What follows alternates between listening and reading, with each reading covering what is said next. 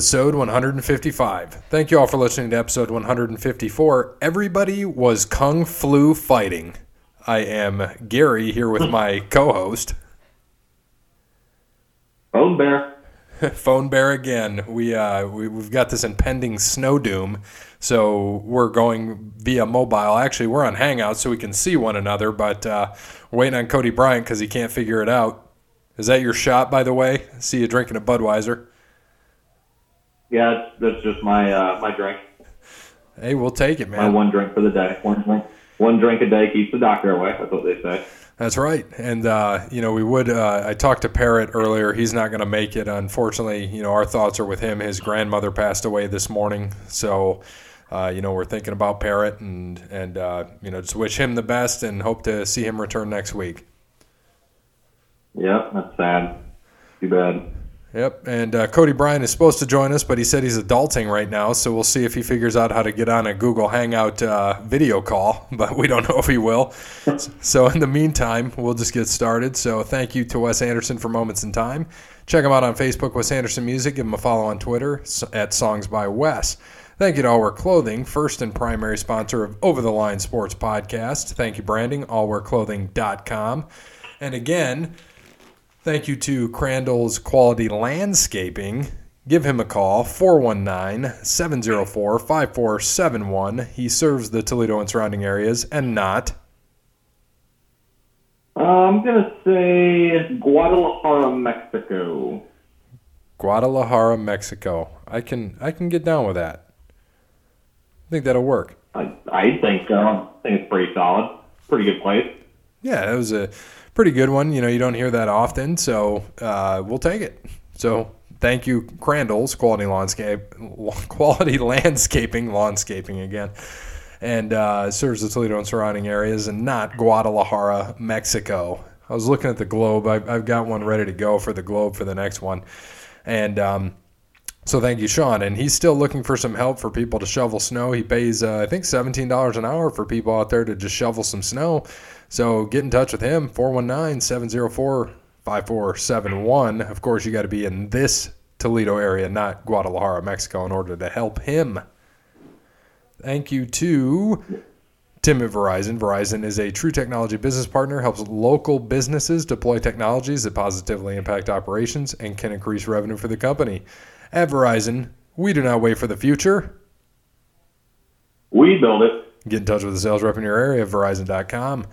Thank you to Cassandra at PNC. Visit her at the White House branch or give her a call, 419 877 0634. She can help with all your banking needs, whether it be loans, credit cards, personal banking. She's there to help. Thank you to Sparty Steve, who, not to be confused with the new Michigan State football coach, Mel Tucker of Colorado, who will get it. We'll talk a little bit about that uh, in a bit. But uh, so thank you to Sparty Steve who helped us with episode 100, gave us the place, bought us some frickers. We appreciate it. Look forward to getting him again at episode 200 in July. And last but not least, thank you to Connell Barrett, datingtransformation.com.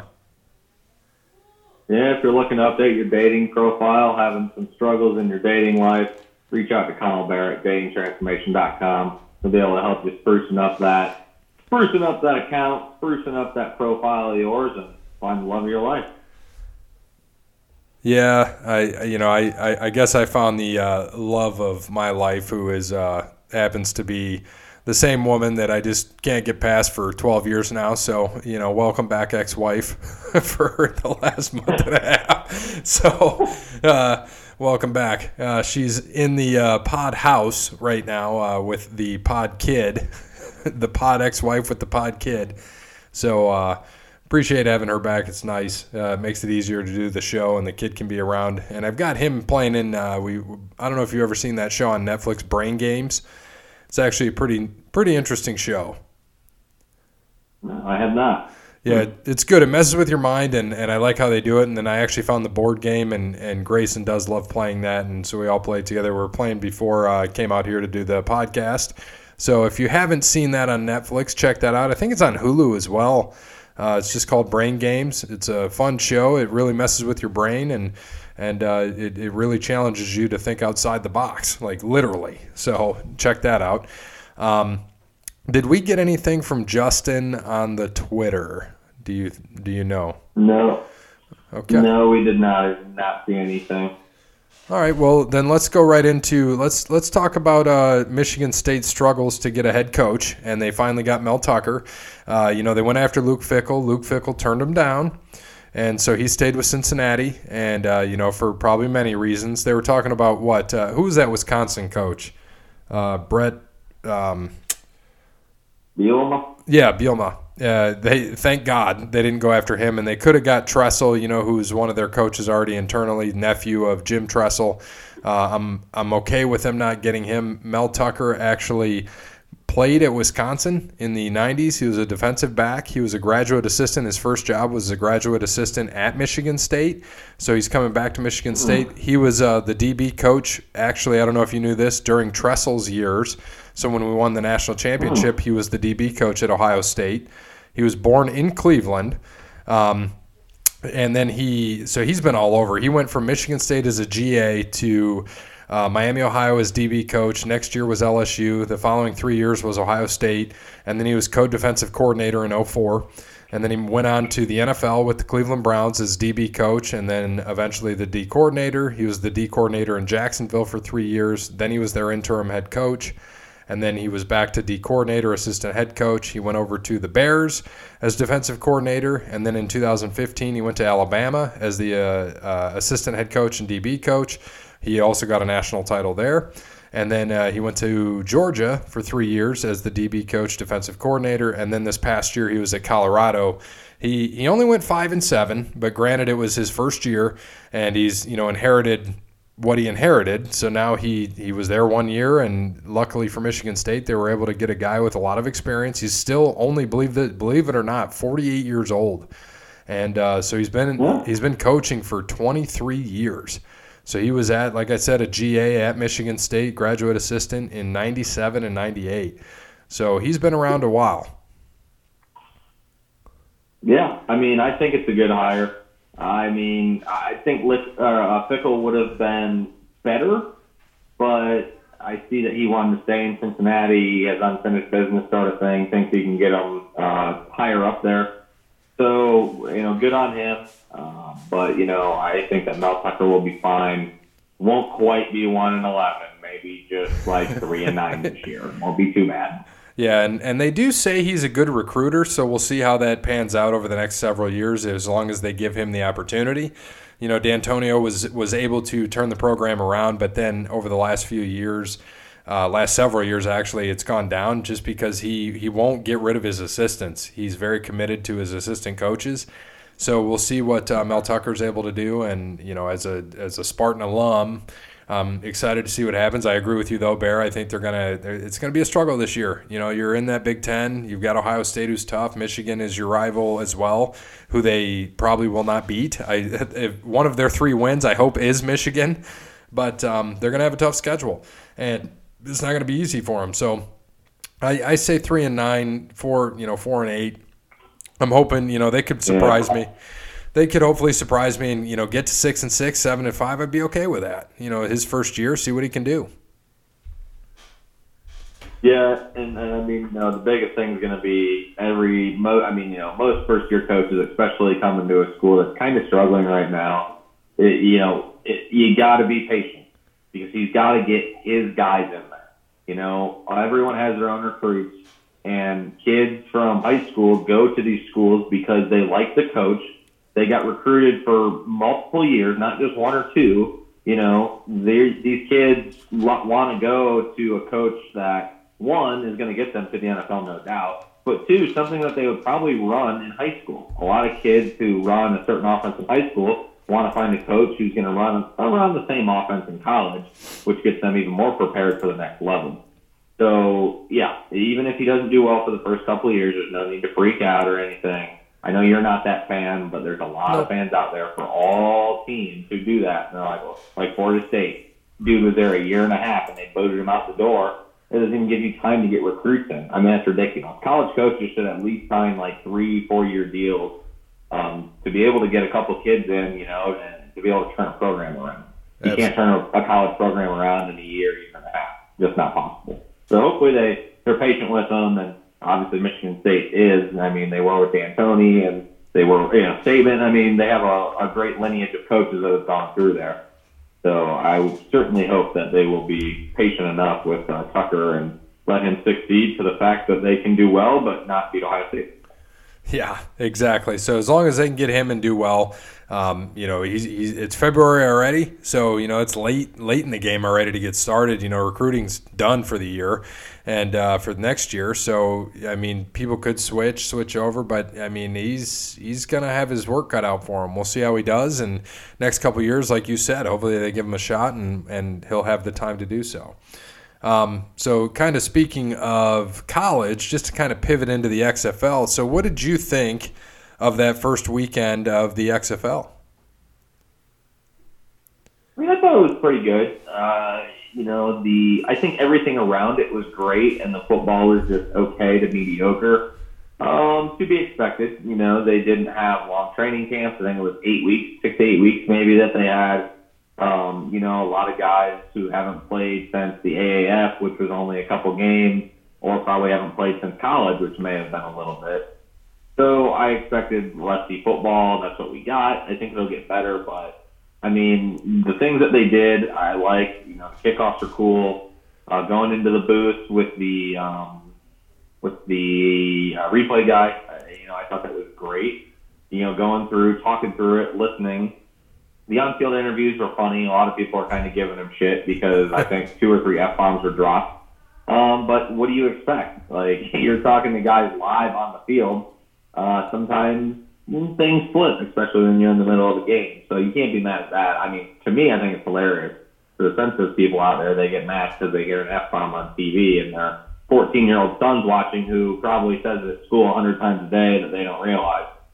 Uh, so no no harm, no foul there. Um, but and, I mean, and they're on a delay. Was, they should. It was pretty good. Uh, they already said that they. I think they said the first week, so the four games that they had, already outsold the AAF, like in tickets, in four games. Really? I, I don't know how true that is, but that's what I did read. I, I it didn't look like it was a satire page, so it sure looks like it was legit. Um, but I mean, if you look, every every stadium that they were in was they're, they're pretty much sold out. You know, it's week one, people get excited, but let's see how it goes. But overall, I give it a B, uh, close to a B minus, but a B. Thought it was pretty good. Yeah, I, I, agree with you, and and you know it was nice to see those first two games, the Saturday games. There was a uh, little over seventeen thousand people there for each game. You know, we know they're not going to fill a 40, 50,000 seat stadium, but 17,000 I think is pretty good, pretty solid because nobody knew what to expect. Oh, yeah. they, they, I think, I think already though that bad taste of the original XFL is out of people's mouths, and um, and you know you could see Vince had nothing to do with it. He wasn't there, wasn't mentioned. I mean, people thanked Vince McMahon and that was great. But he has stayed away from it. And you got to give him all the credit in the world because he does want to see it succeed. Because I think he just had that bad taste in his mouth that he failed 20 years ago, and now you know he wanted. He doesn't like failure. We know this. And he just wants to be the best. And mm-hmm. he knows he's not going to be the NFL. He's not going to beat the NFL ever. But he gives other people an opportunity, and you can see they're grateful for, grateful for that opportunity. And um, one of those things I found funny that I read cracked me up was as soon like you mentioned earlier, as soon as you fumble, a reporter can walk up to you literally four seconds later and be like, "So you fumbled the game away? What happened?" And I, I thought that was true, and it's very interesting because they they can do that, and it happened a couple times. Like, "Oh, what happened there? You missed field goal." so it uh, it's very interesting, different take, unique. Uh, how did you feel about being able to hear the play calling by the coaches? I like that. I think it gives a lot more knowledge to the game. Um, you know, it's going to help a lot of people learn and understand what what these coaches are really calling and what it is. I think for you know for people studying film and whatnot, it's going to be it's like a double edged sword almost. The catch twenty two because everyone's going to know your plays and what they are, but that gives you the. Excuse me, that gives you the opportunity to switch your plays up and be able to decoy and disguise a lot more. But also, it makes these coaches who and players better, having to learn more in a playbook, having to open up a playbook more. So I don't mind it. Yeah. What? Uh, so in that first week, you know, you and I are the. Uh, we have said that we are going to be Dallas Renegades fans, uh, being Cowboys fans, and we didn't have Landry Jones in Week One, so they lost 15 to nine, and you could see that they did miss Landry Jones, and it'll be interesting to see how he does this week. But uh, which team? I mean, obviously there was two. There, there were three that were really good. The three teams that won. So New York won. They just kind of pretty much blank Tampa Bay, 23 to three.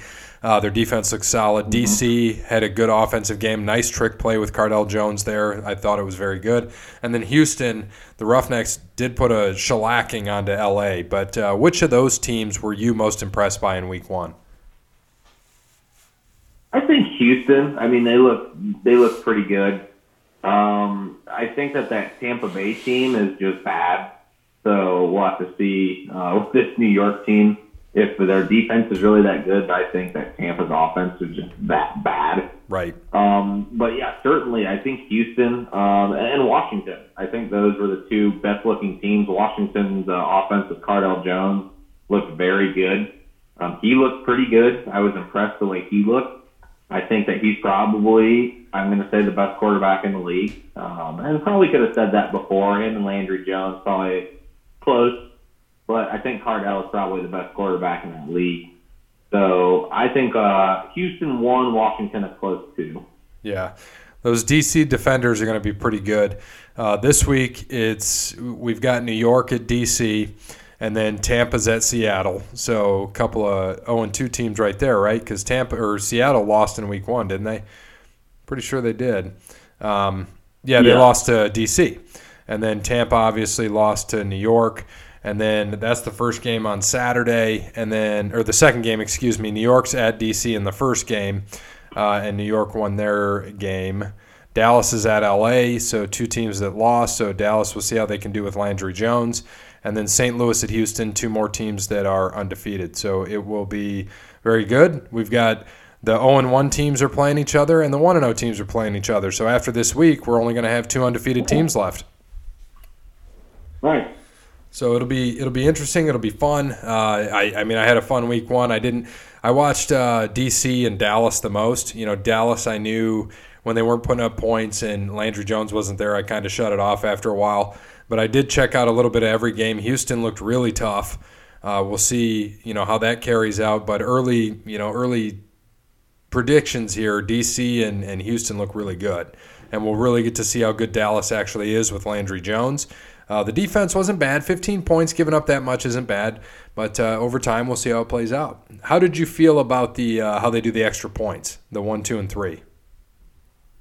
I like that. I think that's cool. Uh, you know, it, it gives people an option, and you don't have to watch a boring extra point every single time. You get to see someone go for two from the five or go for three from the ten. I mean, it, it changes the strategy for sure. Absolutely, and um, so we'll just we'll we'll keep talking about XFL every week and hope it continues to have its success. It looked really good. You know, they're on major networks like we talked about, and uh, you, you, know, we just wish that it plays out well. I mean, it's nice having football. It's not your NFL that you're used to, you know, and you don't expect it to be. These guys are guys that didn't make the NFL or used to be in the NFL, and some guys out of college. But what I really like is it's going to give those guys the opportunity to get back in the NFL. Your Cardale Jones, you know, maybe your Landry Jones. We'll see. Um, I, I don't know. How do you do you think uh, any guys you saw in week one besides Cardale that uh, will have the opportunity to move on? Um, there was, and I, I can't remember his name. I should have taken a note of it, but there was a kid they were talking about, and I think, um, it had. I think it was in the Dallas game. Uh, I think he played for St. Louis, and he was academically ineligible to play at whatever college he was at. So instead of transferring and sitting out a year, he decided to come to the XFL. Um, so he's, you know, a young kid. He's like 21. Uh, obviously didn't have his shit together in college, and, and maybe this will be his opportunity. And I guess that they said he is allowed to enter the NFL draft. So if he does, um, I think they said that he will be eligible to play, which the XFL championship game, I'm pretty sure, is April 26th, which is the last, no, it's the day after the NFL, last day of the NFL draft. I think the draft is the 23rd to the 25th of April, and the XFL championship is the 26th. So they said they, if he plays the whole year here, gets drafted by a team, he should technically be eligible to play in the championship game if they make it there in the XFL. So it'll be interesting, and I'll have to find out what his name was um, because I know. I know that he was a, uh, you know, he was a pretty good. I, I saw he had a couple of good plays. Yeah, he did. Yep, and uh, the Grayson came into the pod room. He can see Uncle Bear, so looking pretty good. Are you guys only, We're are you guys the only ones doing the podcast? we are the only ones doing the podcast right now, and we are actually recording right now, so the people will be able to hear you Why? because because you're here. So I know you got to go to bed. So why don't you go ahead and go to bed, and uh, you know we'll we'll do a show in the future. Why is my bedtime seven thirty? Well, it's eight fifteen, so I think you've gotten forty five minutes extra. I think you should go to bed. Yeah, you're way past the Do you remember that time at There's- Graham's when I when I ate too much chocolate that I stayed up till midnight and it was only five hours till midday? Yeah, I do remember that. So that uh, I remember very well. Decided to go to bed at midnight, and his mom just walked in the room looking like, "What is he doing in here?" so, yeah, uh, it looks like your mom has. She was like, Yeah, get out. So she's got his popcorn ready. So like T.O. says, get your popcorn ready. So why don't you go to bed? Thanks for visiting the show. I appreciate it.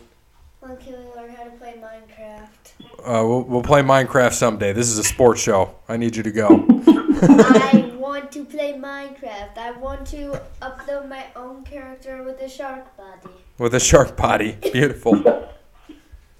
You got to get to bed because there's going to be no snow day tomorrow, had everybody. that, So uh, I better made- get sleep. I made the shark body up from Fortnite. Yeah. I made the shark body up from Fortnite. That's great. Well, I would love to continue my sports show. I think your mom is calling you. I can hear some fingers snapping, so I think you should move on. Yep, exactly. So thank you, sir. Have a good Those night. are my fingers. I know. Have a good night. We'll see you later. Love you. Good day. I, I learned how to snap before my mom. Yeah, you did. And I guess we're gonna She was a kid.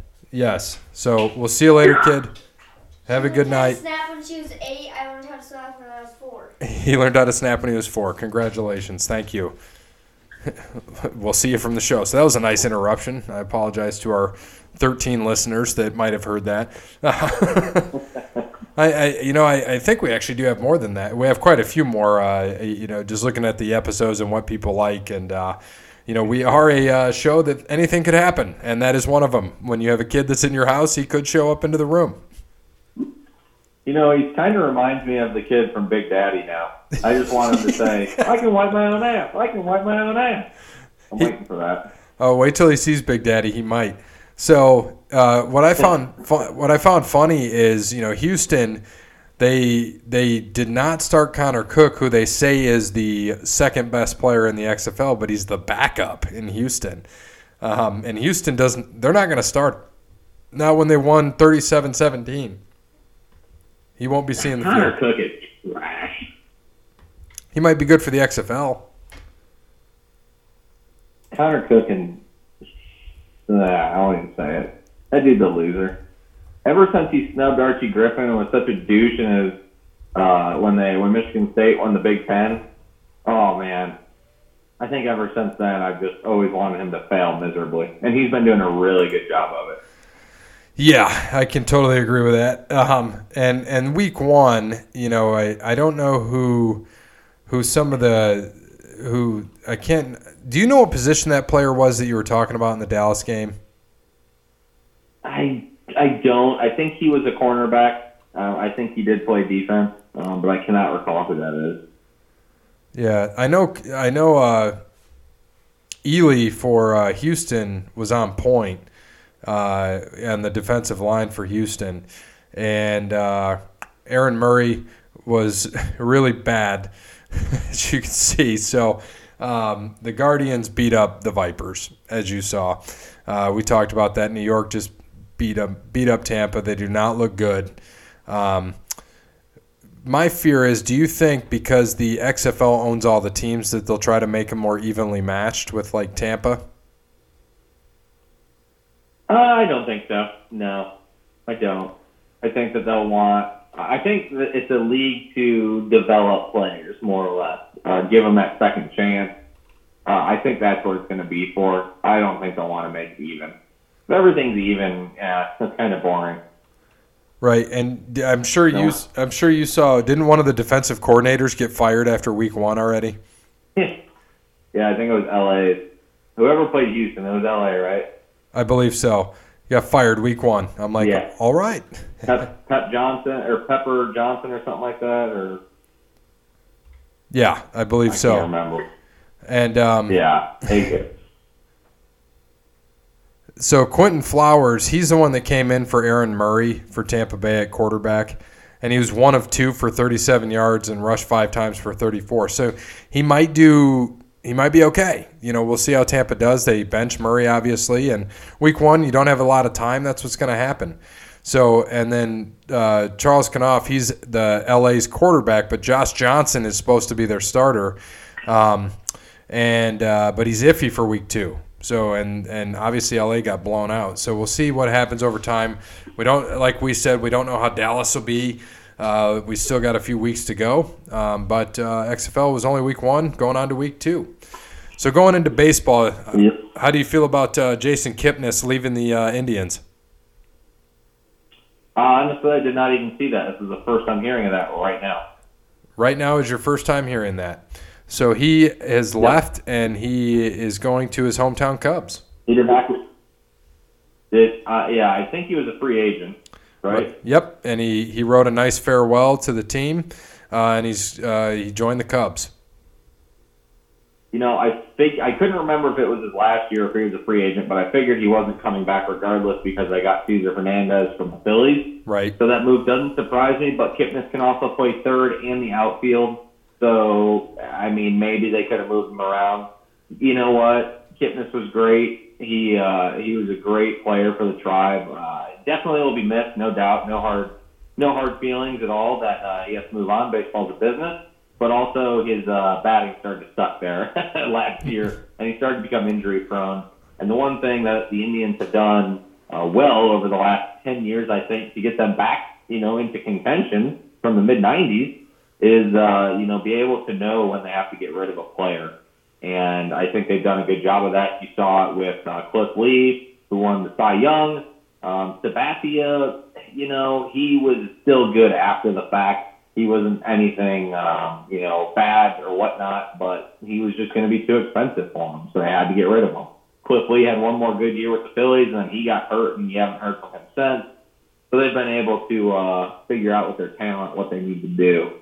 So it's, you know, I, I I think that it'll it'll all work out and they'll be fine. But you know, good for Kipnis being a Cubby. Yep. Too bad he didn't go there a year, uh, a few years back when they won the World Series, but uh, that's okay. I don't see him winning now. But um, did you see? Did you happen to see some of the changes that they're talking about and considering in the Major League Baseball?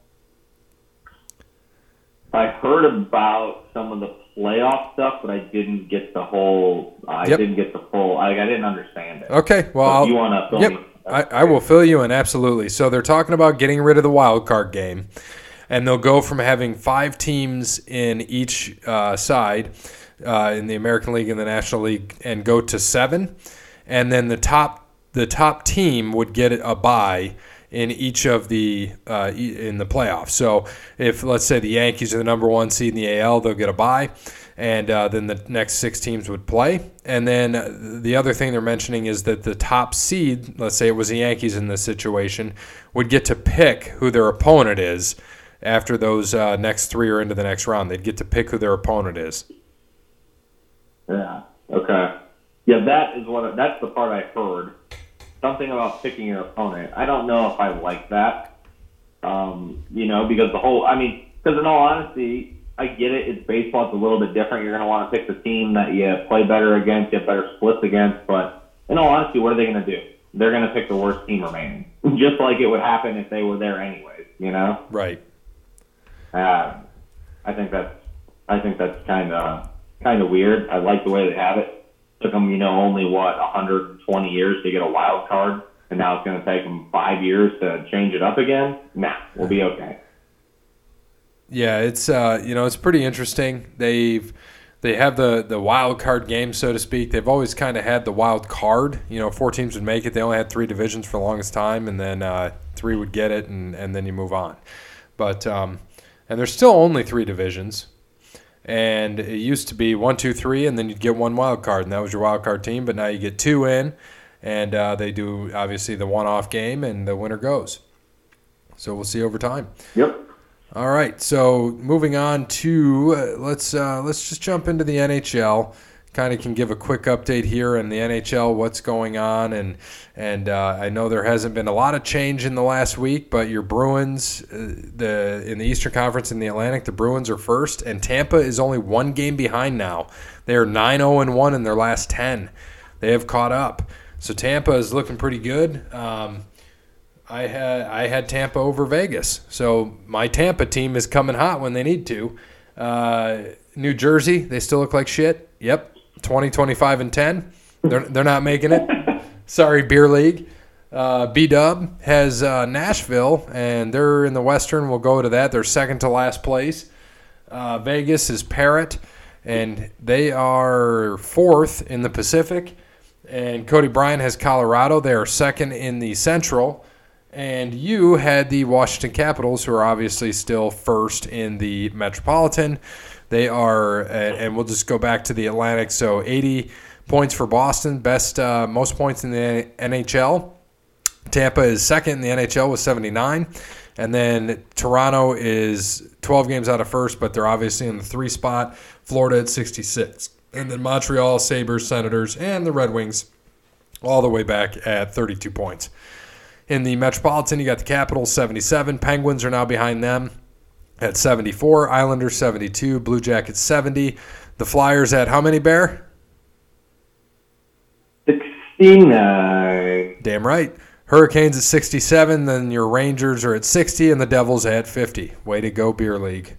Uh, in the Central, in the Western Conference. The St. Louis Blues at 73, Avalanche 72, Stars 69, Jets 63, Wild 60, Predators 59, and the Blackhawks 58. So vying for that fourth spot, you've got all four teams on the bottom are vying for that fourth spot. I mean, they're within five points, two and a half wins.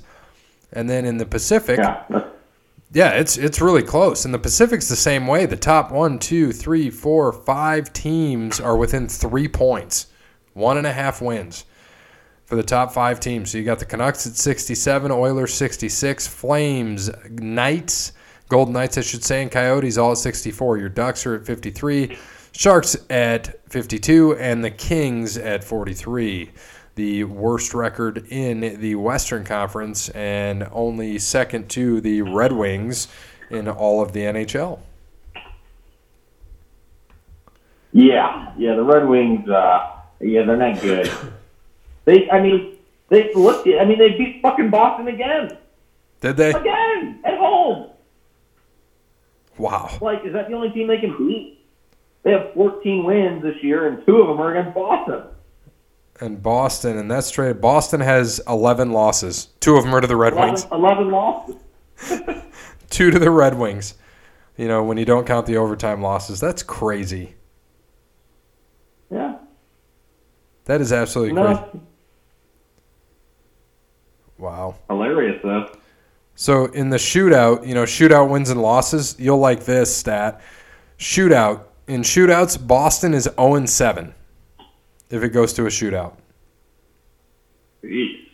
Right. They're 0 7. Wings are 2 and 1. They look pretty good. Uh, see who's probably the best. There's only one team. The Penguins are 3 and 0 in uh, shootouts. The Hurricanes are 5 and 0. And then the Flames are 6 and 1. So those are your best teams in shootouts. Nice. Right. So how about on to the NBA? We can talk about the NBA for a little bit. Milwaukee Bucks, winners of five straight again, 46 and 7. They are six and a half ahead of Toronto, nine ahead of Boston, 11 ahead of Miami. And then in uh, fifth, you've got the 76ers, sixth, the Pacers, seventh, the Nets, eighth, the Magic. A big eight games under 500, but in eighth place. That's amazing to me. And then you've got the uh, Wizards, Bulls, Pistons are all within three three games to five games up to the eighth spot. The Hornets, Knicks, Hawks, and the Cavs back at 13 and 40. Out west, the Lakers, 40 and 12. They are three games ahead of Denver, four games ahead of the Clippers. The Jazz are in fourth, five and a half out. The Rockets are seven out. Thunder are nine out. Mavericks are nine out. And the Grizzlies are 13 and a half out. They are three games ahead of the Trailblazers, four and a half ahead of the Spurs, four and a half ahead of the Pelicans. You know, Pelicans, now that they've got Zion, you think they can, you think they'll be able to squeak into the eighth spot, four and a half out? Oh, absolutely. I mean, they have uh, they have a pretty decent young squad. I don't see why they can't, um, especially with Zion being healthy. I mean, he's looked pretty darn good from what I've seen so far. So there's no reason why they could sneak into that eighth spot. Totally agree there. Um, so you know we still got quite a bit of season left, and they they've played a little over 50 games. Uh, some teams have played anywhere 50 to 55 games. Uh, a lot of season left, and you know we'll see what happens. I mean, it's still looking. It's been consistent all year that the Bucks are first in the East and the Lakers are first in the West. You think it finishes out that way that they're both going to be the one seed? Uh, the Bucks definitely. Uh, the Lakers most likely. I think that the uh, the Clips could take them, maybe have a little quick run, but yeah, I think that uh, there's a pretty good chance that both the Bucks and Lakers are are going to be up there at the end of the year. I can agree with you there. And uh, we, we talked a little bit about Michigan State earlier. Uh, football, their basketball team is absolutely atrocious. Dropped out of the top 25. They almost blew a 20 point lead last night to Illinois, but they ended up squeaking it out in the end. Baylor is still number one, 21 and 1. The Zags are second, 25 and 1. Uh, Kansas is third, 20 and 3. They are losing though right now, 41 to 6 uh, 41 to 36, excuse me. Second half to uh, West Virginia, who is actually ranked 14th. San Diego State still undefeated, 24 and 0. Uh, you think that you think they'll end up with a one seed, San Diego State? Uh, if they stay undefeated, I think they will. But if they lose one game, they will not. All right. You even got uh, I don't know if you've seen this Seton Hall, 18 and five. They're in 10th. Yeah, I've seen. Uh, I they were on the other night, maybe I think, and I was kind of, or maybe it was Saturday, and I was they're playing Villanova, and I was watching. I was like, I didn't realize Seton Hall was that good. They, I mean, five years ago, I'm pretty sure they were in the cellar of the Big East. So good for them. Right. And, uh, you know, you, you still got a lot of teams, and we've talked about a lot of these teams and how well they'll fare. Do you know who the highest ranked Big Ten team is right now? Penn State. They are second. Uh, they're 13th. Maryland is first and ninth. Maryland. Okay. I knew Penn State was up there. Yeah, but you've got teams that are climbing in that haven't been here in a while, like Marquette. Marquette was they moved up eight spots. They weren't even ranked. They're 18th now. Um, you got Creighton's in there. They dropped a few. Texas Tech moved in. They're 24th. LSU's dropped seven spots at 17 and six. Like we talked about earlier this year, this is really the year that I think anybody could win this. It is absolutely crazy. Yeah, it's going to be a crazy March Madness, like really crazy. And we've got two minutes left. There's a game on uh, FS1 right now. Creighton and Seton Hall, actually. 23rd and 10th. Seton, uh, Creighton's winning by three, 75 72 right now. So that should be a good finish to that game. We'll see what happens. You want to tell us uh, what happened? You want to tell us what happened in golf last week? Yeah, so Pebble Beach, uh, Nick Taylor went wire to wire and won. Um, first time in a while at Pebble. I think probably since Phil in like 05, I think I saw. Uh, Phil was up there, man. He was. I know. He was there. Um, he. W- I should have fucking stuck with him. He, he fell back. I should have stuck with him. What was that? I should have stuck with him. I had him last year. I picked him last year when he won, and I was like, nah, he can't do it. He finished third. That would have been nice rather than my 69th spot and miscut with Brandt Snedeker. Yeah, um, it was it was a pretty good weekend. They, I mean, for the most part, they were they uh, the top. I don't know, probably five to ten were fairly close the entire time. Uh, Speed played well. I think he finished top twenty. Um, his best finish in a while. He had a new grip I saw, so he may be uh, he may be on the comeback trail to get to that spot where he was before just an amazing golfer, you know. And he kind of fell off last year. We'll see if he can come back and be uh, be better, be the Jordan from two years ago. So this week um, they're playing at Riviera Country Club, excuse me, California, the Genesis Open. Uh, big name field. Anybody and everybody is playing in this one this week. This will be a good tournament. Uh, Brooks' first week, so he's back. Uh, Tiger's playing this week. You know, Phil, Speed, Thomas, Fowler, everybody, Johnson, all the big guys are playing this week. So it should be a pretty darn good tournament. Um, what I know that you mentioned a little bit of what did we all do last week, and what are our updated standings? Yeah, so um, you were the only one that finished in the top 59 spots. Your guy was actually fifth, Daniel Berger. Uh, myself, yeah. Brandt Snedeker was 69th with a missed cut. Steve Stricker also 69th for Cody, and Russell Knox 69th for Jake. And then uh, Matthew Fitzpatrick was 60th for Brandon. So updated standings. Instead of uh, me being ahead of Bear by just a few position spots, you are now uh, 56 points ahead of me. 56 positions. You're in first. I'm in second. So your average is 24 and a half. I'm 33.8. Jake is at 41.3, Brandon 44.3, and Cody Bryant 56.3. And I know this week you will make your you be the first pick this week. Yeah. Um, so I have been stuck between two guys, uh, both former winners.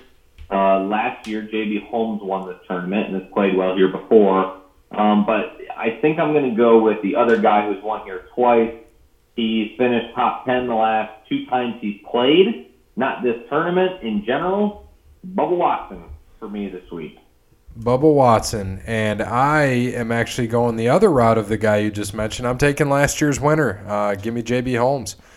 And we got Brandon, who took Patrick Cantlay, and so we'll see what he can do. And we haven't seen Cody and Jake. You know, we'll give him a pass right now, uh, but uh, we'll see who those guys pick moving on this week. And did you mention that Rory is now number one again in golf? I did not. No, he did take that over last week and he said he's been there before. He doesn't really care. So it's just yep. you're a target. Great, whatever.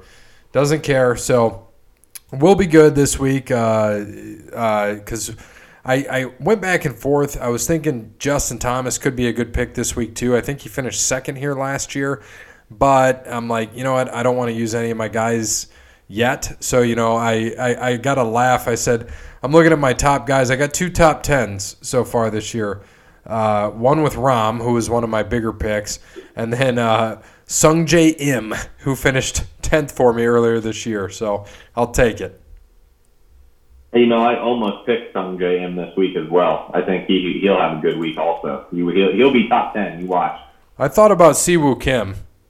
You know, I thought about him. He plays he plays, you know, decent at different times. He can he could either really be top 5 or he could be bottom 5 real easy. Yep, yes he can. But you know, once we get into the the tournament, I mean, you know, it, it, we're about to hit the run, It's some big tournaments coming up. Um, so you want to keep some, you know, you want to keep the good guys around. You got to have some uh, Tiger Woods and Justin Thomases and Rickie Fowlers and Dustin Johnsons and Brooks Koepkas out there. Uh, Brooks, you probably want to save for one of the majors, just because you know that dude's going to be probably top five. Um, you know, so that one I, I know for a fact I'll be saving it. It won't be the Masters, but it'll be it'll be one of the other majors. I think that I'll be saving Brooks for. Um, but you know you want to make sure you keep these guys around so when you get into these other smaller tournaments, you can kind of screw around and see who has good history to be able to play that. As Brandon calls him, Brooks Koepka. Koepka. All right, let's go on. This is the first week, new season for NASCAR. We are in the week one. This is Daytona week. We've already got guys that are, we we know what the front row is. We've got Ricky Stenhouse with a new team. He's on the pole, and then uh, Alex Bowman is second. So they will be leading people tomorrow or today when people can listen to this for uh, speed weeks. You know, you've got the starts for the the first couple races that determine where guys will start in the field for Daytona. So looking forward to what happens. I know you had mentioned. Did you want to give a update on some of the new drivers, the teams they're at, or what they're driving?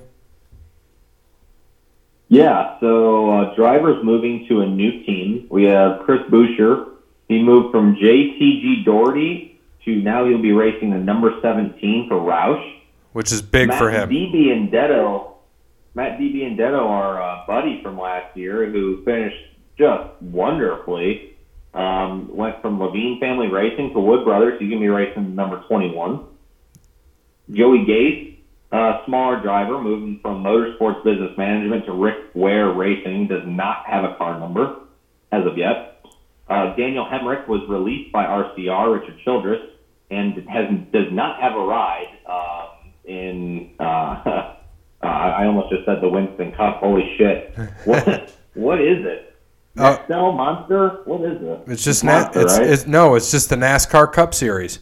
Uh, so that's something we'll That's talk okay. about. Yeah, it's it's just the NASCAR Ooh. Cup Series. They have tiered sponsors now uh, that that sponsor different things.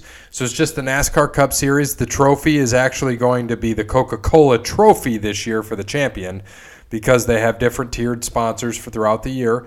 Um, so they moved to it's just the NASCAR Cup Series. Okay. So yeah, so Hemric will not be racing in the Cup Series. Um, he will be running a partial schedule with Xfinity for Junior Motorsports. Daniel Suarez was released from Stewart-Haas, and he moved to Gaunt Brothers. He'll be driving the number 96. I feel like he's had a different car like every year. um, and then last but not least, Mr. Ricky Stenhouse moved from the number 17 Roush Fenway that Chris Buescher has taken over and went to the number 47 at JTG Daugherty Racing, where Chris Buescher was from. So that's almost like a trade. Right. So those your those will be your uh, differences this year. Paul Menard isn't racing full time. David Ragan, Matt Kipp, uh, those are the guys who will have some rides but are not racing full time. Whew. There we go. Um, also, the other one, I think that Tyler Reddick will be racing uh, in the number eight for Richard Childress, kind of replacing Daniel Hemric. So Reddick was um, he was pretty solid in Xfinity. Yep. So it sounds like he will be racing for RCR up, up with the big boys. Yep. And uh, so just to kind of talk about those premier sponsors and who they are for NASCAR. So you've got Busch Beer, Coca Cola, Geico, and Xfinity. So pretty good sponsors uh, to, to be your premier sponsors for the Cup Series. And we'll see how it goes for this first year with everything. So with like Busch Beer being a, uh, a partner, they came back as an official partner in 2018 and they are the exclusive sponsorship of the Busch Pole Award. You remember that? Used to be like the Busch Pole Award. It was Coors. It was all these different things. It's back to Busch, and then Coca Cola. You know they are obviously a big partner as a premier partner in uh, NASCAR. And so they sponsor the NASCAR Troops to the Track and the NASCAR Salutes portion of the season, focused on highlighting industry-wide appreciation of the armed forces and they'll they'll own race entitlements like at Charlotte and Daytona, like they do the Coca-Cola 400, Coca-Cola 600. They'll still have those, and they'll be the presenting sponsor of the NASCAR Cup Series regular season championship trophy, as we mentioned. So they they do have two of the bigger races in the year, with you know being at Daytona, and then of course the biggest race of the year, the Coke 600, in terms of how many miles or laps. So the 600 is the longest race of the year. Biggest race, of course, being Daytona 500 this weekend. Um, Geico, as we Uh-huh. mentioned, they're the official insurance provider of NASCAR. So if you're going to wreck a NASCAR, be happy you got Geico. Yeah, yeah, no shit. And then, uh, of course, Comcast Xfinity brand is they are they had a ten year partnership starting in 2015 as the title sponsor of the Xfinity Series and the official entertainment partner of NASCAR. They will so as a premier partner, they're going to re- maintain their Xfinity Series sponsorship and central to its NASCAR strategy, and they'll also sponsor the Championship Four Elimination Race. of the 2020 NASCAR Cup Series playoffs at Martinsville. So that'll be good for them. Um, and then we this year, I believe, what Phoenix is the championship race, I believe, for this year. Correct. Uh, and that's changing from Miami, which it has been for the last several years. Uh, looking forward to that. I know we are we going to still try to go to a Cup race this year. Tried to. Try. So Most if, likely Michigan. yeah, I know it's probably going to be Michigan this year, just just because of uh, you know where things are, where we are. We know that there are several things, but there are just to kind of give some shout outs to some of the other partners of NASCAR. You've got 3M, Chevrolet. Um, AWS, which is funny, official cloud partner of NASCAR. I love that they give them official names. And then, uh, of course, AWS is Amazon. So uh, I find it funny that they are the official cloud sponsor. Uh, the AMR, the official emergency medical services partner. Axalta, the official paint of NASCAR. Bluegreen uh, Vacations, the official vacation ownership provider. We should be Over the Line Sports Podcast, the official podcast of NASCAR. The uh, Ooh, we should. Busch Beer, the official beer. Chevrolet's an official partner. Uh, Coke, of course. Capital One, Digital Ally, Dixie Vodka, DraftKings, official daily fantasy sports game in NASCAR. Fanatics, FDP, which is brakes. Featherlite, Ford, Goodyear, Growth Energy, HotelPlanner.com, uh, IR, the Power Tools. Canon, Lixar, M&M's, Mac, Mobil One, Monster, Moog, NetJets, Pit Boss, uh, PNC, actually a bank involved, Peak, Prevost, several other providers, Sugarlands and Shine, SiriusXM, Sunoco, the Weather Company. It's funny that they're there. They should be. True North, Toyota, Visa, Universal Technical Institute, Whelen, and Yeti the uh, coolers, of course, and then Safety-Kleen is uh, one of the other sponsors as well. So pretty big sponsors there, and then Green Partners they have Liberty and Elgin, and then their performance partners are Cometic, Edelbrock, Lincoln Electric, and they have their last one with Mechanix. So if you've seen the gloves, Mechanix with an X. Uh, that is what they're talking about. So they do have a lot of sponsorship, which is kind of amazing to me because you know we talk about how NASCAR's kind of taken a dive in attendance over the last several years, but it should be interesting. I mean, we've got a lot of time here. Yeah. I mean, there's there's there's money out there. They'll be all right. Absolutely. And the June race this year is June 7th at uh, Michigan.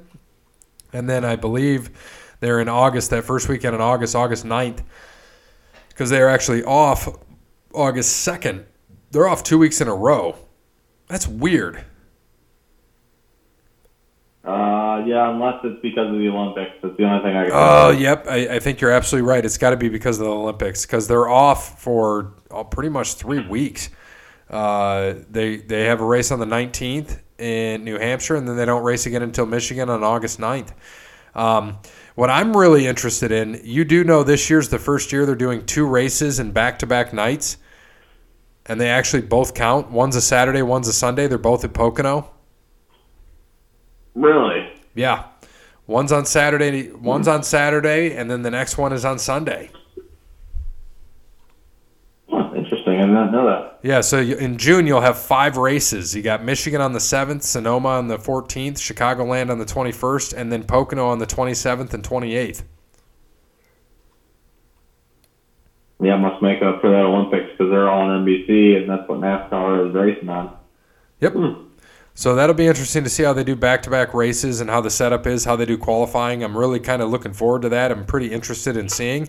It makes it easier for people that want to go to the Pocono races. They can see two races in a weekend, two Cup races. That'll be really good.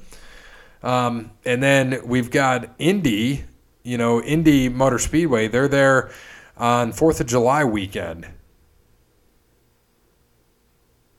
Okay. because they're usually there. What? That's Alright. that was usually. When were they usually at the Brickyard? Uh, like the third weekend in July or fourth weekend, you know, the last weekend in July usually. Yeah, so this year it's the Big Machine Vodka 400 at the Brickyard, powered by Florida Georgia Line. Love some of these names.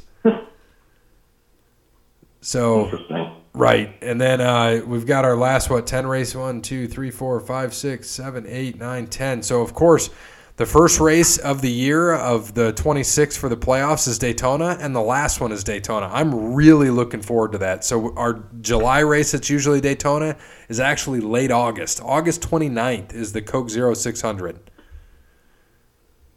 It looks Yeah, like we that's got looks like we got somebody getting ready to join the meeting, so this will be good. Looks like uh, joined the meeting. I was told. There he is. There he is, my man. You almost missed out on everything, Cody Bryant.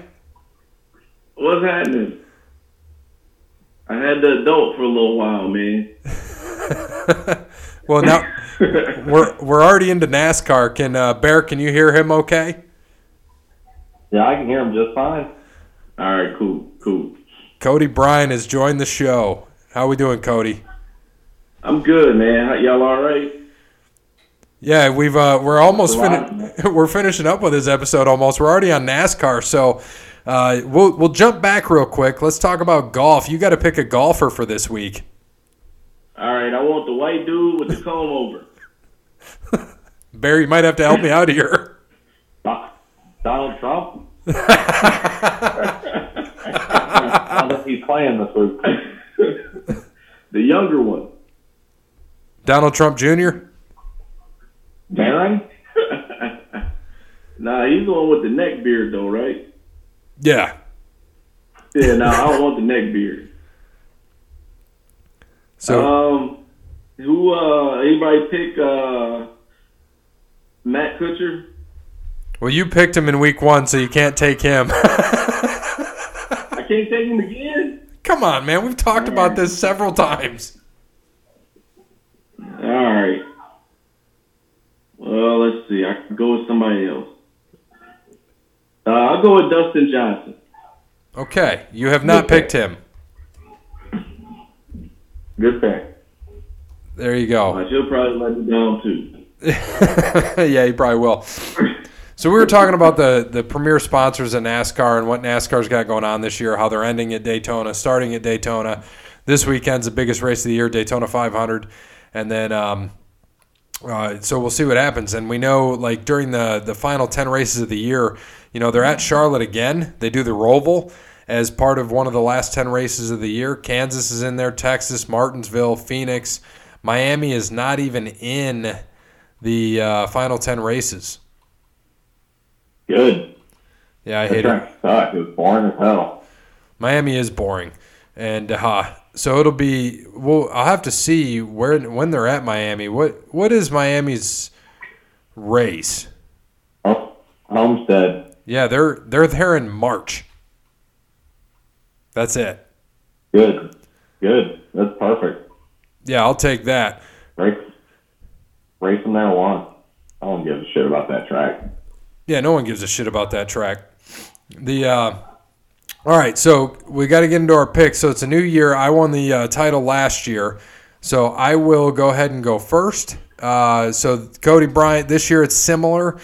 Uh, the first 26 races you can pick a driver, but you cannot pick the same guy twice for the first 26.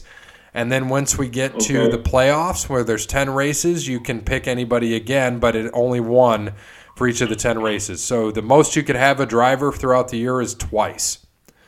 So while you're looking at that and thinking about that, I'm going to have you make uh, picks for a championship driver, who you think is going to win the title, and who's going to be in the final four in order.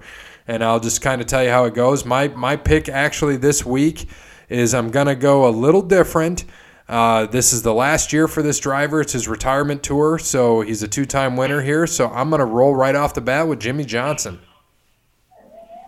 He's still driving. yeah, this is his final year. Damn. I didn't know they had a senior circuit. Jimmie won. Jimmie won in 06, 13. So that's a seven-year difference, and seven years from 2013 is 2020. So maybe you're onto something there. I hope so, buddy. I am hoping so. How old is Jimmie Johnson now? 108. Say, is he gonna drive around with his? He gonna be the one that drive with the turn signal on? He Yeah. gets the, he gets to park in the front. He's got the blue sticker. He does have the blue sticker, so that's going to be interesting to see what happens. Uh, who's your top four then? So my top four I haven't done yet. I was waiting on that, but we will give Brandon's pick. Brandon went with Chase Elliott right off the bat, loser. So um, he's going to use Chase Elliott right off the bat. We'll see what happens, and uh, we can go from there. Okay. Um, uh, this is I man, this is always a tough one. I'm just sitting here looking through past winners. We went four years in a row with a new guy um, until Hamlin repeated. I just, I don't know, man. I feel I feel like one of these young kids are just going to come up and steal one this year. I don't know why. Um, but the last time someone won from the front row was 2000. Dale Jarrett won from the pole position. Other than that, the closest has been fourth. I think Alex Bowman is going to win this race this year from the second position. Not the pole, but from the second position. So write me down for Alex Bowman, please. Alex Bowman, I will write you down, and uh, I will give. Oh, by the way, I will tell you, we will not have any of Parrot's picks. You're just hearing this now, Cody Bryant. But uh, Parrot's uh, grandmother passed away this morning, so he is not going to be joining us this week. Um, you know, so we just sent him well Oh, wishes. okay. So thank you to Parrot. Um, the so I I know Brandon. I'll give Brandon's top four real quick. Give Cody Bryant some more time to think about this. So Brandon has in fourth. Uh, I don't need no time. I'm just gonna guess, man. Go ahead. What do you got? Just uh, what? It's just for the whole season. Well, first off, give me who you think's going to win the 500. And Oh, remember, you can only pick this person one time for the next 26 races. All right, let me try to find. I thought I had the the right link. I was trying to find the little lineup for the for the Daytona 500. Well, they only have two drivers. Ri- Ricky, you'll you'll find out the lineups tomorrow. But um, Ricky Stenhouse is on the Ricky Stenhouse is on the pole. It's Yeah, the- every week. You won't find out until Saturday, Friday or Saturday. But this week, Stenhouse is on the pole. Alex Bowman is starting second. So while you're doing that, I will mention that Brandon's championship final four. Brandon has in fourth Joey Logano. In third, Duche McDusherson, which is Kyle Busch. In second, Martin Truex Jr. And in first, Chase Elliott. I, I that's. I, that's a good top four. It really is. No, I totally agree.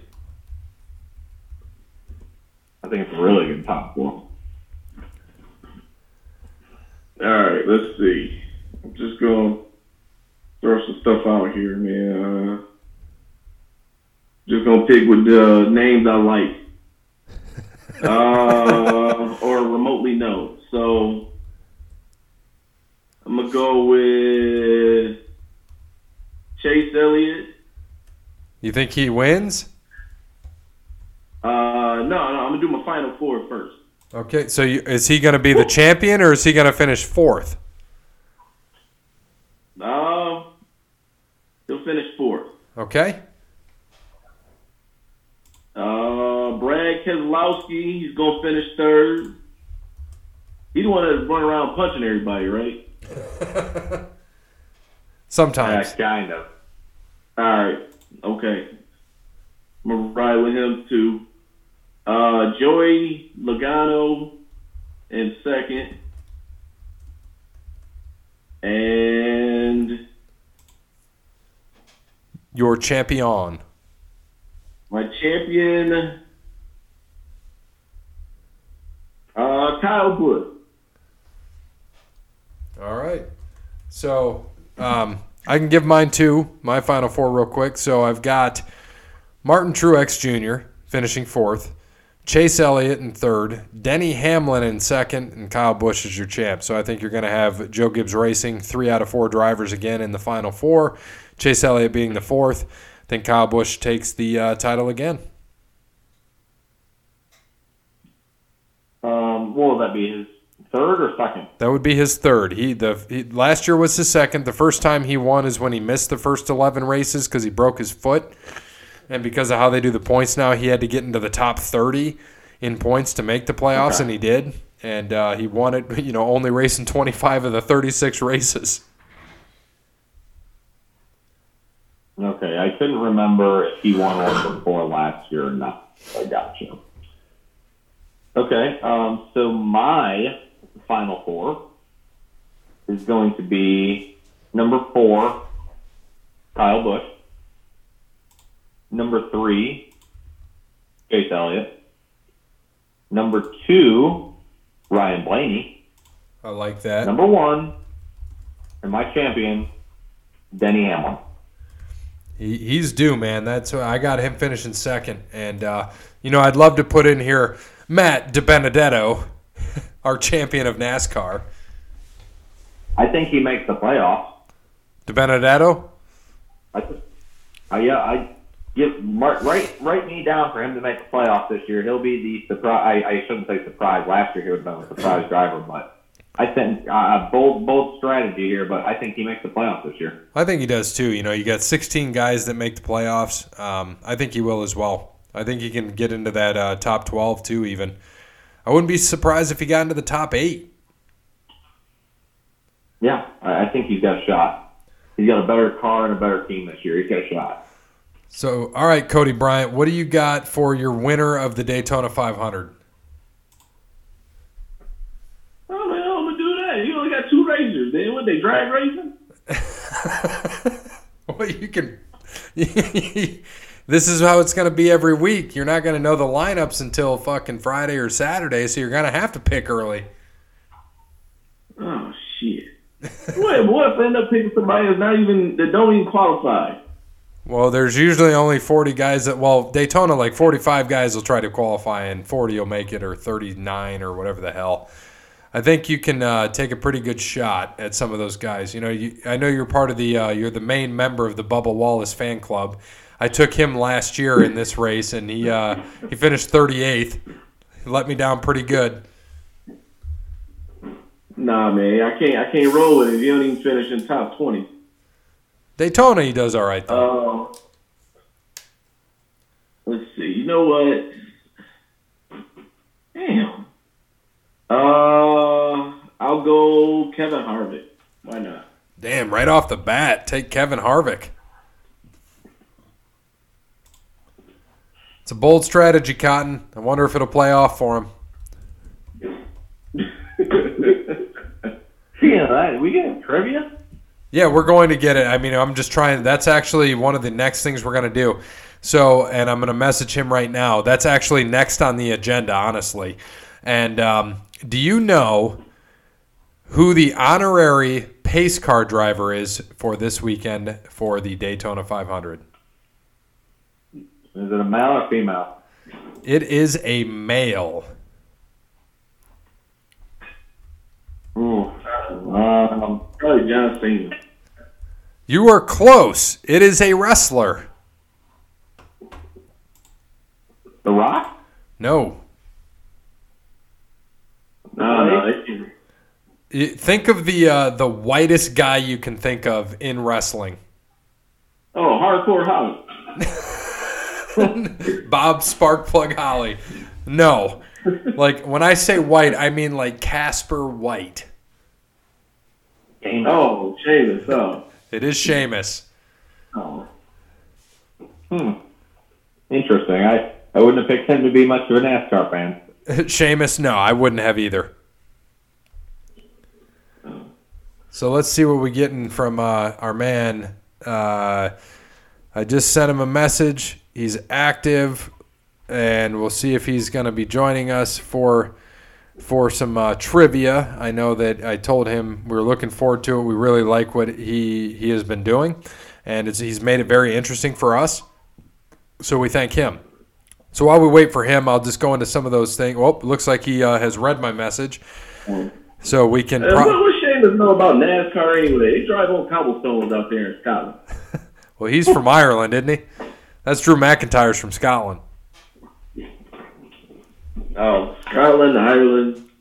It's all the same Bunch shit, right? anyway. It's all the same type of shit. So do I? So because I I've I've got two monitors on. Do you guys see me twice? Yeah, I was trying to figure out what type of little porno shoot you'd be doing with that computer. Man. Well, this camera right here is my phone, and this one's my computer. So where are you going? You got that. You got that weird uh, Dennis Reynolds camera angle going on right now. Absolutely true. Oh my gosh, that is fantastic. That is terrible, but it's fantastic. Shit. I guess I didn't realize I had you on pin. I had you pinned. I was like, where's everybody else? Oh, you had me pinned? Yeah, on my phone on my phone you're Bear, you're pinned. But then when I, I see it online, when I'm looking on my computer, I can see all you know, all four of us on the screen. I'm just gonna pin my own phone so I have to see you guys. Okay, well, screw you too, buddy. All right, so he said 2K. We got to give him some time uh, on his 2K, but we've got. Uh, he said 15 minutes, so the sports trivia might end up on the wrestling show, and uh, which is okay. We've got some other things to cover here for sports. So, did you guys? I'm sure you have seen the. It just came up recently that it was 30 years ago that Lisa Leslie scored 100 point 101 points in the first half of her high school game. Yeah, and that's impressive as hell. 100 points in any league is impressive. I don't care if it's fifth grade, high school, college, pro, overseas, wherever. That's impressive as hell. And that was the first And I didn't know- half. I didn't know she did that. Yeah, I, I didn't even know she did that. I had no idea. It's because she's a woman, unfortunately, and that's how they look at sports, measure sports, everything else. That's the Yeah. only reason why. You said she did that in high school, wasn't it? Yeah, high school, 30 years ago. Yeah. It is what it is. All Yeah, right. but Lisa Leslie's no slouch neither, man. They used to say she was like the next Cheryl Miller when it came to like women's basketball. Yeah, and I can see it. Lisa Leslie was really good. She played with what? The LA Sparks, I believe, right? Yeah, yeah, LA Sparks their whole career. Yep. And then, because you, you had They always used to call Reggie. They used to tell Reggie if he was half as good as his sister, he'd have been a Hall of Famer in like two years.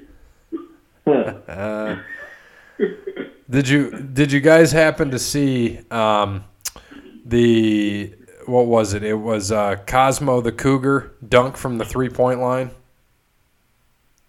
yeah, I seen that. That was that was funny. That was some crazy ass shit. Oh, where's Bear going? Bear getting up? What? Oh, Yeah, because my phone's about to die because this is taking 70 hours to do because someone was an hour late. Excuse me. man. Got to work one day overtime in your life and can't handle it. Work overtime every day. they don't pay me for that overtime. They do, but they don't. It's not enough. I'm joining my company. Two days. You get paid plenty. I say it's two days I had to work overtime. Woo! Bet I leave early tomorrow. Yeah, go work with Bear. You'll make some overtime money. Nah, I got to get a haircut, so I'm leaving work early. Speaking of haircuts, did you see uh, the wonderful haircut of uh, Russell Wilson? Yeah, man. He he trying. He trying. No, he's not. He trying, man. He he trying. He's trying He to be. figure out- He's, he's trying to be Michael Jackson. What he's trying to do. Right. He got to figure out something, man. He don't know what he's doing with his hair, man.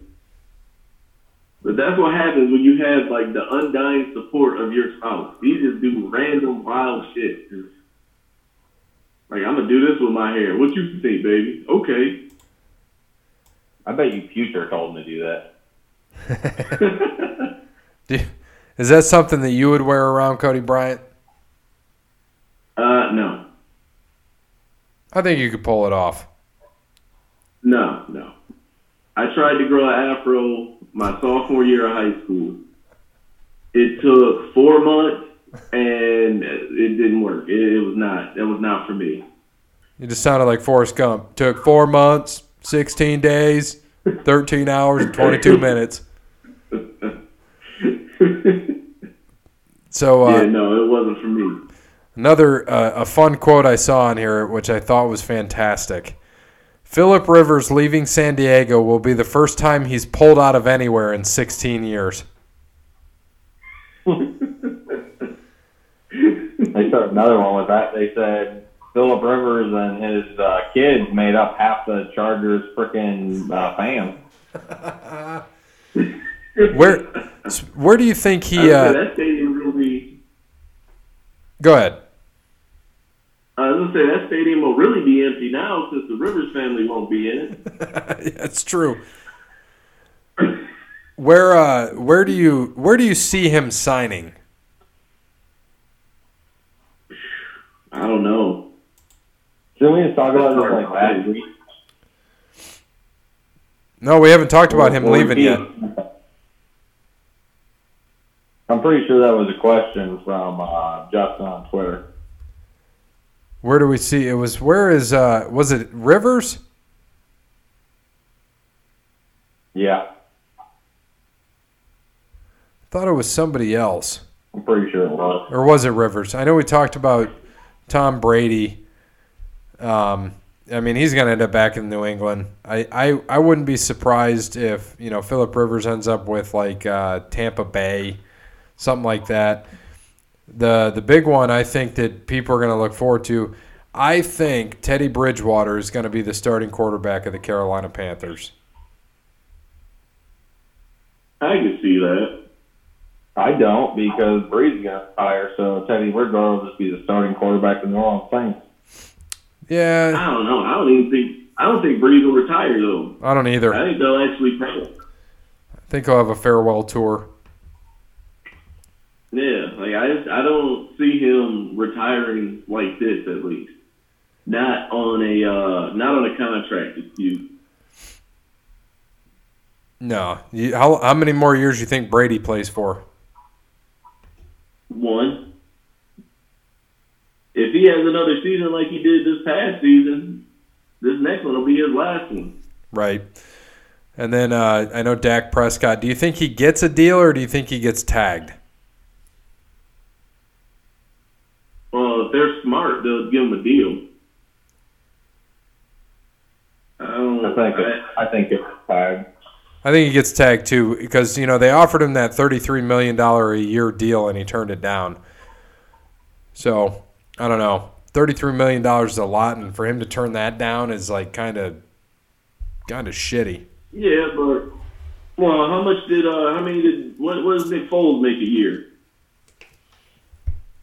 He won a Super Bowl. He also lost his job to Gardner Minshew, He was hurt.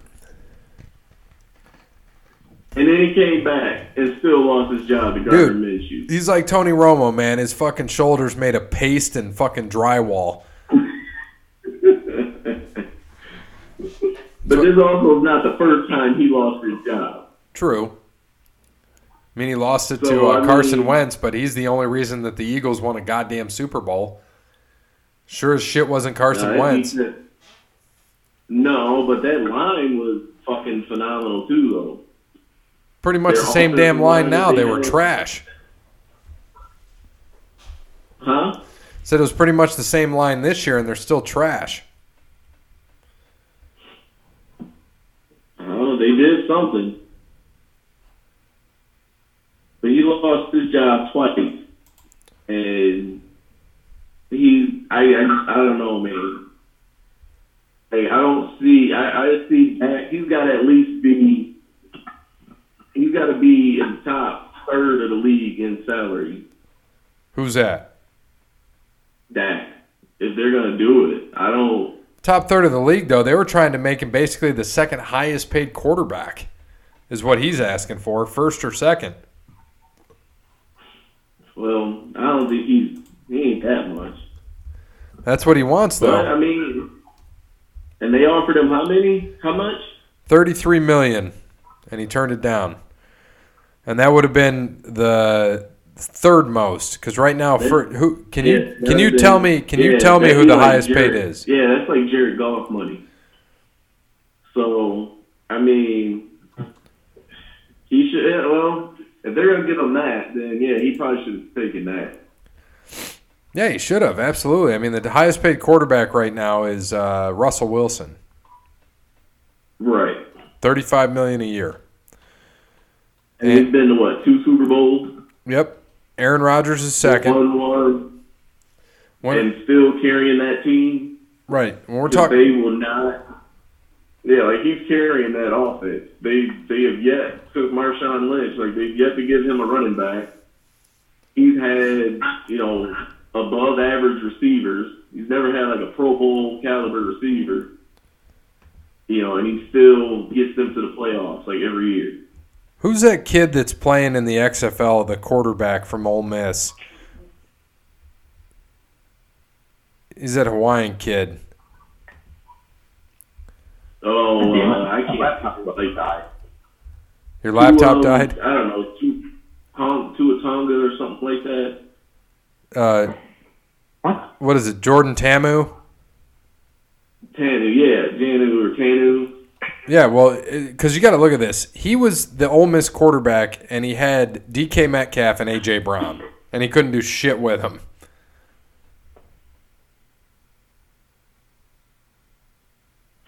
Which they were two of the best. Yeah. You guys saw it to. Oh, thank you. Now I can see it. Hey, yours is ahead of mine. Yeah, I gotta find the remote now. Well, I don't know. He probably should have taken that money. If they're gonna give him thirty six million a year, or what? Thirty? Yeah, thirty six million a year. He should have taken that. Oh, Dak? Yeah, Yeah, it was 33 and he didn't take it. He wants 40. I'm like, dude, you can't get 40. Like, you don't deserve 40. nah, he, he's not gonna get forty. You're not gonna get more than Russell Wilson.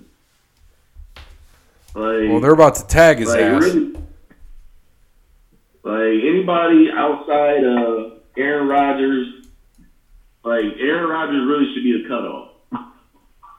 And he's pulling. He brought. Oh, he's still on a rookie deal.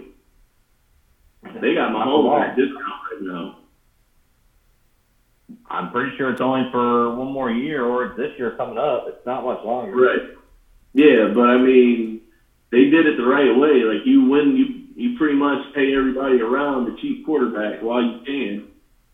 I mean, the Seahawks did it. Seahawks did it, but, you know, it's, it's, I mean, your highest paid quarterbacks, they've actually done something. Dak does not warrant 35 or more million dollars. Not until he wins uh, Super Bowl. You gotta Correct. get to one first. Yeah, they got uh, they got the defense. They should be able to do something. Hell, you gotta. Yeah, at least gotta get to a championship game. You can't even get to a conference championship game. Hey, man, leave my Cowboys alone. You know who is gonna? We do have a Dallas team that will get to a conference championship, and that's the Dallas Renegades. By the way, your LA Wildcats look like shit. Dude, the whole league look don't look that good. Come on, man. I mean, it was it was The the whole XFL. it was mediocre Dude, at I best. Huh? It was mediocre at You best. guys already? Yeah, did you guys already talk about it or no? Yes, but you can give your Oh, hot okay. take. It was like going to a Mud Hens game, honestly. That's fair. I mean, Mudheads are Oh, yeah, The XFL is pretty much triple A. Yeah, like it's triple A. Like, you know, most teams they put all their prospects you know, baseball, if you compare it to baseball, most of the prospects are in double A. You know, like most of the guys that you plan on calling up like tomorrow, they're, you know, they're in double A. And kind of like college football. Like college football is double A. And XFL was like the triple A equivalent Yeah, where like maybe they could get on but you know they'd be on a roster, but they're not going to start. But they at least be there. I mean, if Unless it, they get called up by like a really bad team, and like they don't have a choice but to play them. I mean, do you think that the XFL? I, this is a question for both of you. I guess I'll start with uh, Bear first. Do you think that the XFL could be, since we're talking of it being like a AAA, do you think it could be a AAA and where it could have expansion of teams and you know maybe eventually get up to like twelve or sixteen teams? Uh, I mean, I'm sure it. I'm sure it could. They could. I don't. I mean, it depends what they do. They could always partner with the NFL and be that, but there's a, the the expectancy in football. You know, you can't you can't have like a AAA team because the average. I think NFL has the least average time in the league or something like that. So, Yeah, that's career is what like six years, seven Yeah, years maybe. no. I, I don't even think it's that much. I think it's like two and a half or something. Yeah, you know, you, yeah, you're eligible for a pension after I think seven. I mean, in hockey, you can play for 25 years. In baseball, you can play for 25 years. In uh, basketball, I mean, Vince freaking Carter has been in the league for a thousand years, four Right. decades. So, I mean, you know, in in football, you don't have many guys that are playing for more than 15 years, let alone 10 years, let alone Right, five years. Yeah, not taking hits the way they a do. quarterback. Yeah, and I think if they do try to expand, you're going to end up with a lot more Aaron Murray, Yeah, Aaron Murray. and then looked like nobody shit. to watch. Yeah, that was terrible. Like that was terrible. Well, he is terrible. So, yeah. So I think no. I, I, honestly, I think they they got it right with what they have right now. Like any more than what they have, then I think the quality is going to drop off. And right now, the quality is you know above average. Well, they haven't. They didn't. Also, you know, to to not discredit them, they did not have much time to work together at all. They had what six weeks, Yeah, eight weeks. Well, how long is training camp those. outside of OTAs? That was it. All of that. They had basically six to eight weeks to get their shit together. Yeah. No, but I mean, like, how long is the NFL like pre like training camps and all that Yeah, but I'm, outside of OTAs? but most most of the players on Is those teams about four to, Yeah, that's but about four to six weeks, it? Yeah, but most of those players work together. Have been together for several years. Well, I, I mean, outside of maybe the line. Right. But these guys, you're talking about the quarterbacks, the the quarterbacks, the receivers. They didn't work together for a long time. You look at somebody like Connor Cook, who was projected to be the starter in Houston, but obviously he's not. He's the backup. Go Houston Yeah, Roughnecks. I don't know. Like it's just, I just a lot of these guys. I think if they really like a guy like Connor Cook, the way that they're like giving out money to mediocre quarterbacks in the NFL, like for you to not be signed coming out of college as a mediocre quarterback, Right. like, that kind of says a lot. But, you know, you, you know, you're kind of like the best on a bad team. You know, Do you like you're you're like the I don't know, man. It's just I just don't see it. I, you know, it, it's going to be tough to see. I, I don't know. There's, it's still early. I don't expect them to be anything near the NFL. I mean, I was, I was happy that they had seventeen thousand people at each of the games. Pretty much, it's more than I anticipated that they would have. But we'll see if it, if it carries on. They do have a couple of, uh, I say a couple. They do have some fans that seem loyal. Uh, right off the bat, right away. But it's kind of hard when you have teams in every one of those markets in the NFL. Yeah. But I mean, how much are tickets? I haven't even looked up to see how much tickets are going for Can't be for that an. XFL game. But I, I, I have to assume that they're probably going for a fraction of what an NFL like nosebleed seat would go for. Well, fucking, you know, six row seats at a Bengals game right now are like forty bucks. Yeah, but who goes to watch the Bengals? Well, people are going to when they take Joe Burrow. No, it's if they yeah, they'll probably take Joe Burrow. And I don't know if they get a they, they, if they can get something going in Cincinnati before they actually have to pay Joe Mixon and you know Joe Burrow, but I don't know. I'm still 50-50 on Joe Burrow. Yeah. Like you got you got to say he was in college for what six years, and he had that one outrageously great season and won the Heisman, to where he didn't even win the starting job at Ohio State as well. Come on, man. I mean, it, it was all you know, like he was kind of like Chris Weinke at you know. But Chris so, was never really know, that man. good. I just, I, I mean, I'll give him a chance. You know, I'll see what he looks like at first before I write him off. But I'm still kind of 50-50 on Joe Burrow. That's fair. And by the way, uh, Bear, I know we talked about Creighton and Seton Hall earlier. Creighton ended up beating Seton Hall by five. Nice. Talked about that early in the Seton show. Hall back to this. Yep. So they'll drop back a little bit, but we'll see what happens otherwise from there. I know Kansas ended up coming back and beating West Virginia by nine. Um, you know that was early, early in the show. You know, it seems like 35 hours ago.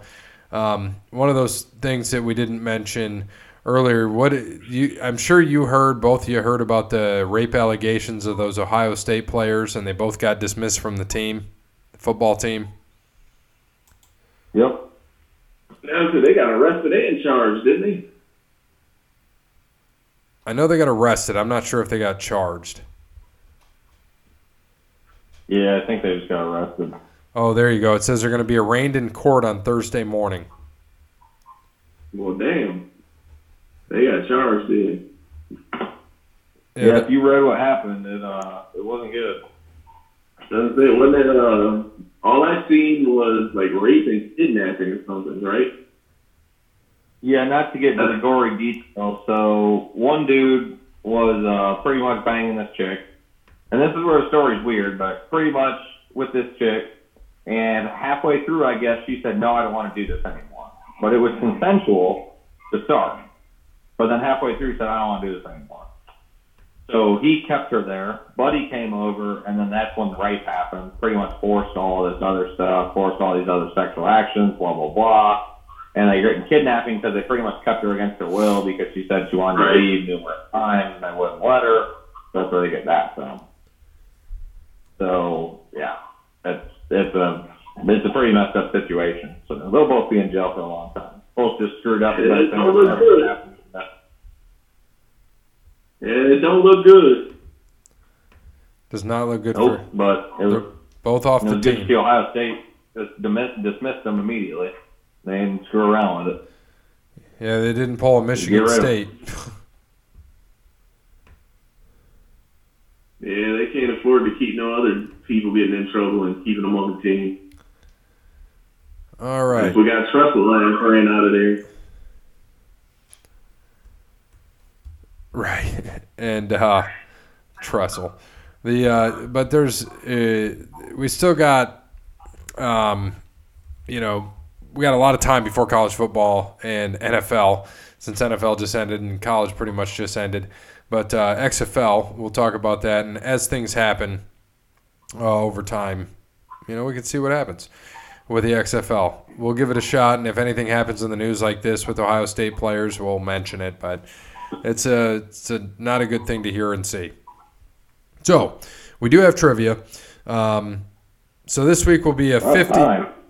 The, right. This he said he was playing 2K. So this week is a 50-50 week as he has three questions where you all have a 50-50 chance of getting it right. We'll make sure each one worth 2 points so Parrot can gain some ground. well, he's not here. So, um, true or false? A kicker has won the season MVP award. Uh, I want to say that's true. I'm gonna say false.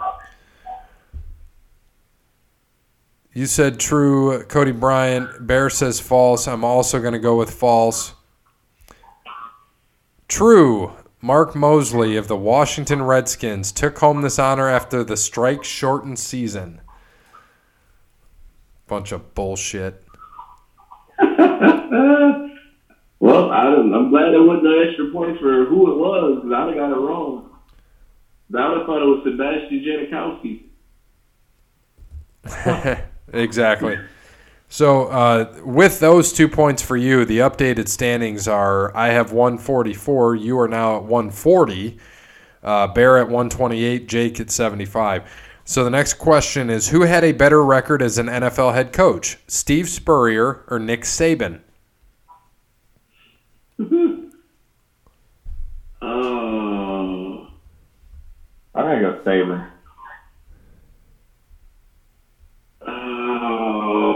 How many seasons did Saban last, though? Not many, but that's why I'm going with him. Yeah, I'm gonna. I was gonna say Saban too.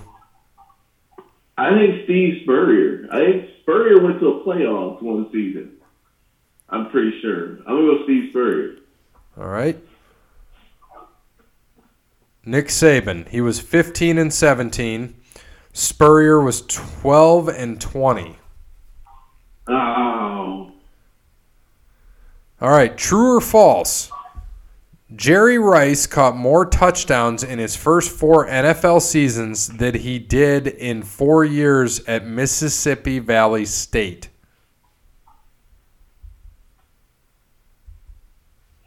That would be a good trivia hmm. question in itself. Where did Jerry Rice go to college?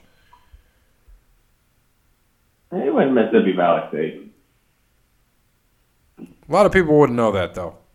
We know Para wouldn't. I was say, man, nobody was alive then. Who knows? Um, I'm gonna. I'll say. I'm gonna say true. He caught more in the NFL in the first four than at college. yeah, honestly, true. Well, I guess I'll go false then because you both went true, and I don't like. I don't, if somebody's got to have four, somebody's got to get four points this week. All right, and false, but not by much. Rice caught 50 touchdowns at Mississippi Valley State, and then he had 49 in his first four years as a 49er. Oh, All right, so bet. bonus question. and Mark State. We are we are going to have a bonus question. So the bonus question is Family Feud style. Past few weeks, he's asked about MLB players with the most home runs in each decade. Let's wrap up with 2010 to 2019, whatever you want to call that decade. the 2010s.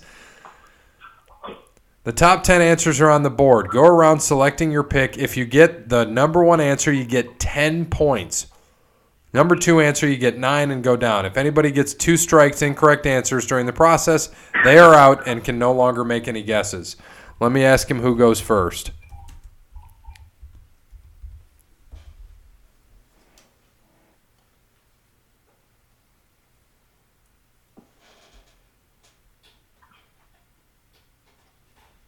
Who goes first? Go by points, worst to first. Well, that is going to be Bear to me.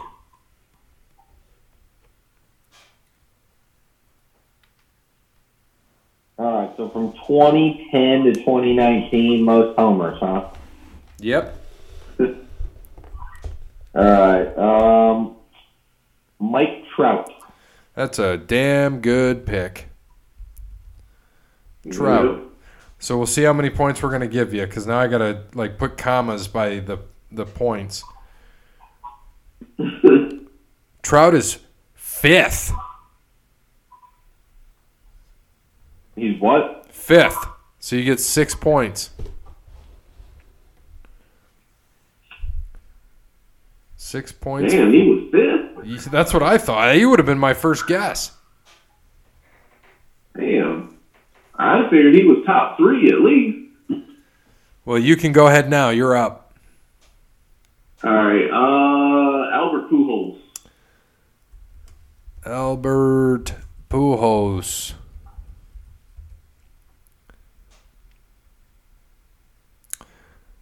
Albert Pujols is in, and he is fourth. So you get seven points for that. Wow. Who owes it more than Mike Trout? Right. Who was garbage when he got to uh, California Yeah, or before, Anaheim? from from 2010 to 2015, he's big time.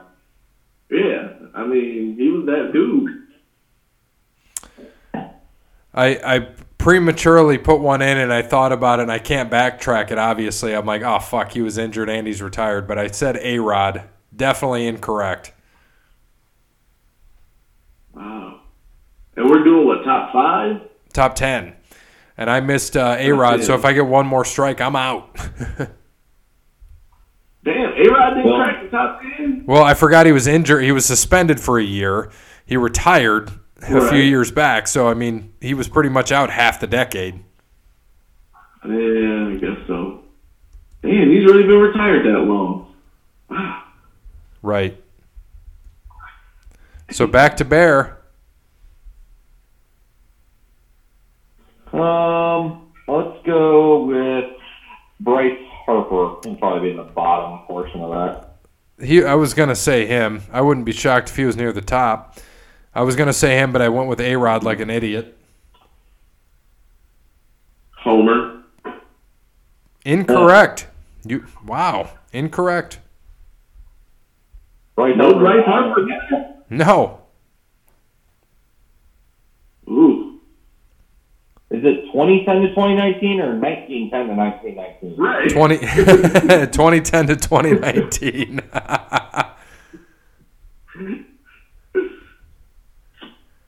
Oh On man. to Cody Bryant. I'll say Ryan. Uh, no, Giancarlo Stanton. That's a great one. That's who I was gonna say, you son of a bitch. He, he said we're gonna get three strikes each because this is tougher than we think. Stanton's probably one. Oh, he's third. Wow. hey man, hey, he was crushing them in, in Miami though. Yeah, the only Like the only- Miami one. Yeah, I think the only time he missed while he was a Marlin was when he got his face crushed. Yeah, I think you're right. Uh, I'm gonna go. God, this is kind of scary that I'm gonna do this, but um, I'm thinking Rockies, and so I'm gonna go Arenado because he was up there. He won the damn the home run title two or three years. Nope, strike, motherfuck. Everybody's only been in the league for like four years. True, but yeah, that's wrong. So I'm almost out with two strikes since we get three. Thank God. So I'm doing pretty bad so far in this game. I'm gonna go on uh, on Cody Bryant's Frogrian slip and say Ryan Howard. Ryan Howard's not a bad guess. He started that before he said Giancarlo Stanton. I figured that's where he was going.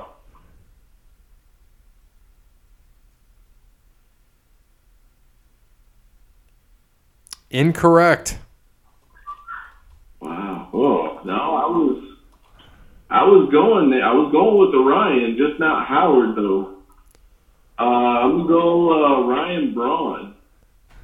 Ryan, that's a good one. He was suspended for a year though too. True. Incorrect. Wow.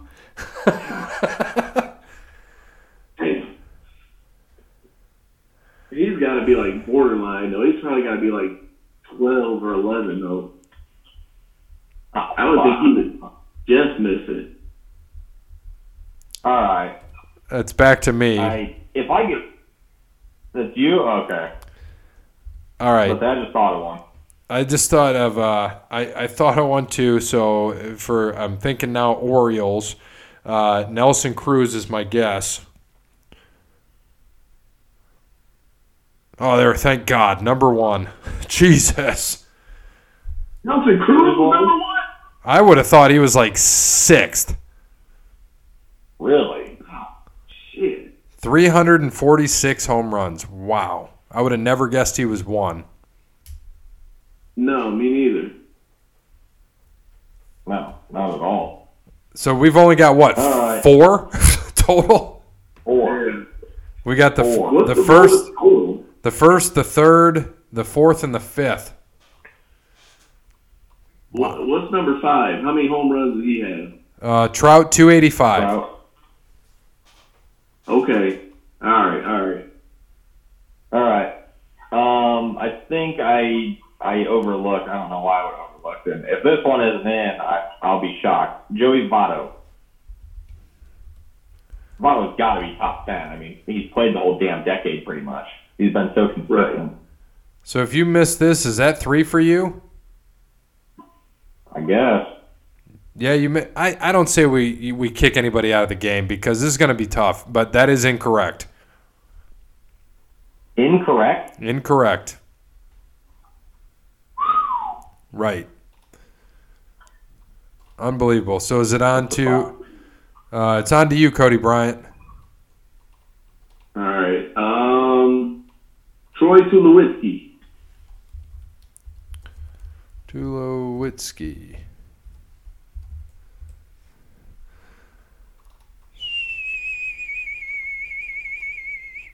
Uh, you gotta think that incorrect. How long? it is or It's incorrect. I'm. what?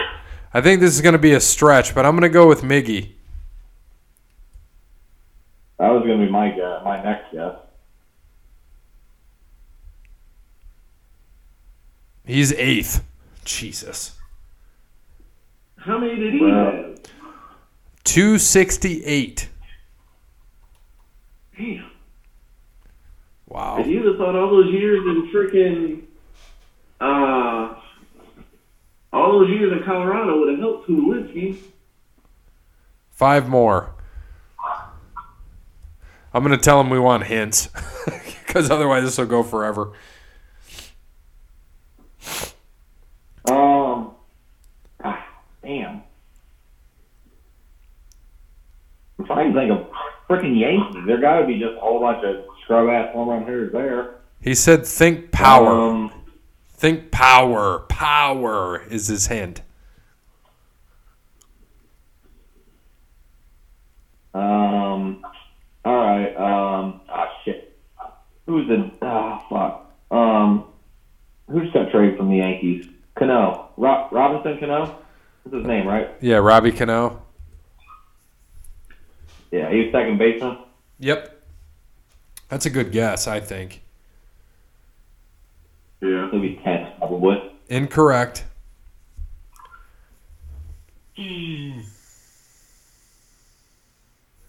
All right, Cody Bryant. Jose Bautista. Ah, there we go. That's a good one. Joey Bats is a good one. If he ain't on there, I quit.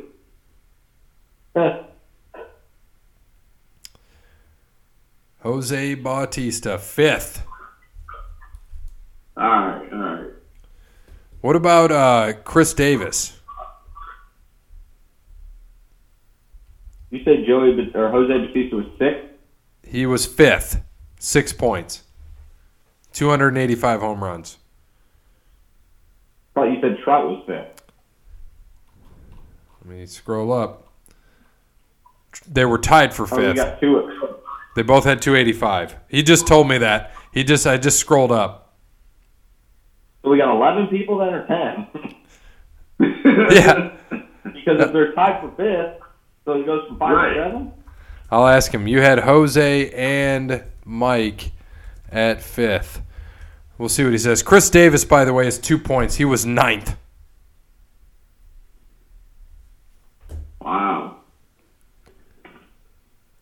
Yeah, he said they actually tied. So they're tied for fifth. So so is there a sixth?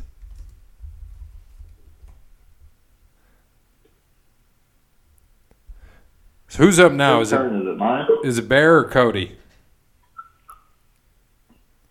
I think it's on Bear. Yeah, it is on Me, Bear. right? Yeah, Yeah, Bear. Here we need two. Yeah, we need two seventh and tenth because sixth. They, since they were tied for fifth, we skip over sixth. He said number two you guys should get. So I'll give you the hint, Bear. He's played a long time. I I think I I will have one of these on this one. Edwin Encarnacion. That's That- definitely one of them. It's gotta be why- Edwin. I don't know why I even overthought that. He played for those fucking Indians for three years. I bet you he's number two. I don't know why I just didn't go to my own team. Number two, Edwin.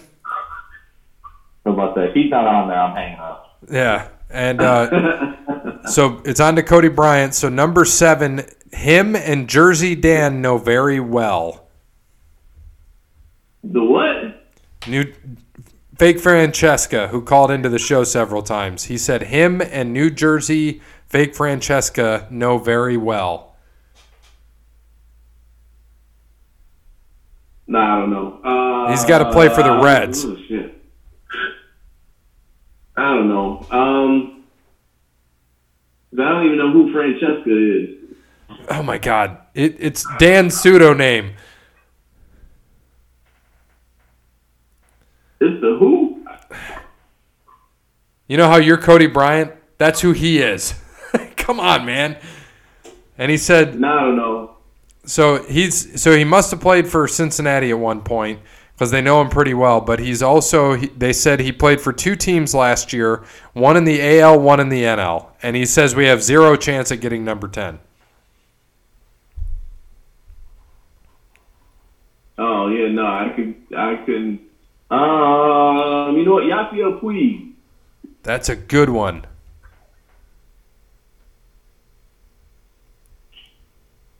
He said he could been in the league long enough. He said he could give incorrect. Good guess though. So he's going to give. Um, well, he was going to give the teams, but I don't want the teams. He says he doesn't even think that'll help us.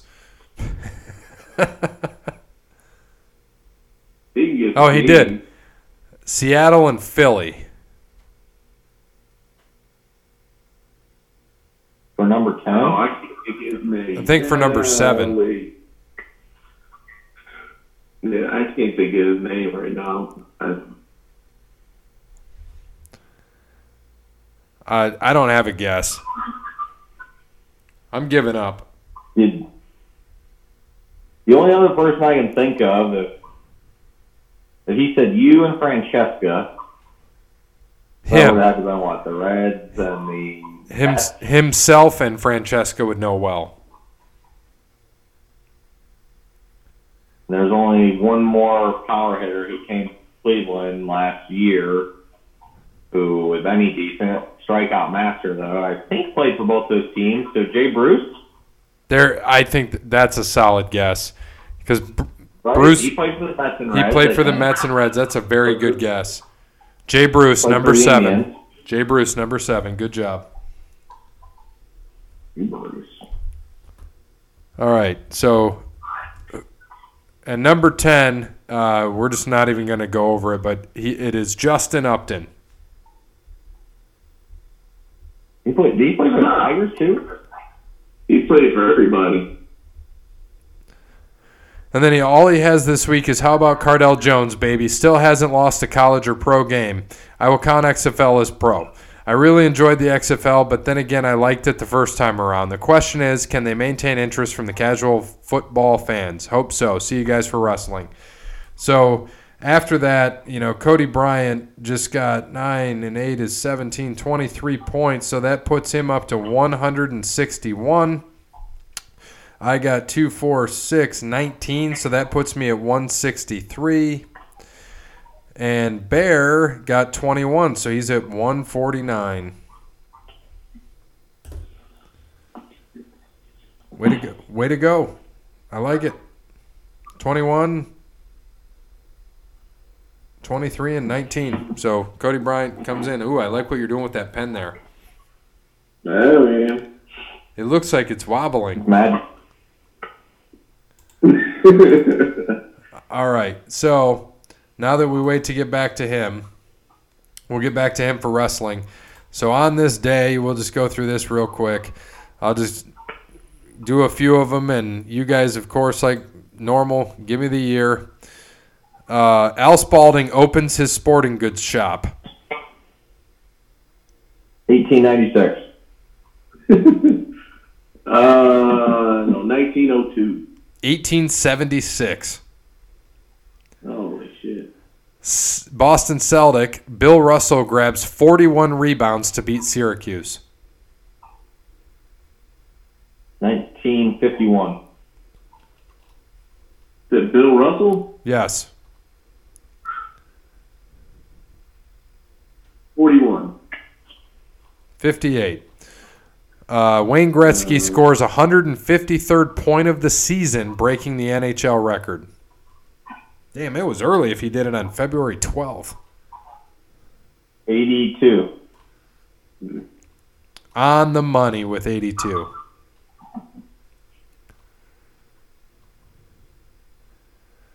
So Fred Goldman says he will settle for a signed murder confession from O.J. Simpson in lieu of his $20.5 million judgment. 96. 98. 97. Ah, Of course. Uh, at a ceremony in Philadelphia, NFL pays tribute to the life of the late Steve Sabol. 02. um, one that, like, old, I would say 05. 13. Oh. Yeah, he hasn't been dead that long. get him right quick. So, birthdays on this day, ironically. Uh, happy birthday to Bill Russell, 86 years old. Still a young man. Got 41 boards on his. Uh, hmm. Brad Keselowski, 36. Too bad it wasn't there. Too bad it's not in three days or four days. Yeah, no shit. Uh, RG3, 30 years old this year. Damn, he only 30, huh? I feel like he's. NFL age. Right. All right, well, and Dell Demps, if you remember Dell Demps, he's 50. That's crazy. So, Yeah. uh, enough of this shit. You know, we ran it long enough thanks to Cody Bryant for being late, jerk. So, thanks. Hey, can we also wait, a minute now? We also need to uh, acknowledge today, today on this day, 20 years ago, Vince Carter ruined the dunk contest. he was the, he completely dismantled the field in three dunks, and the dunk contest has never been the same since. Isn't that when he put his arm like halfway in the in the hoop? Yeah, and that was the second round. That was second round. Mm-hmm. Like his first dunk was like a 360 windmill,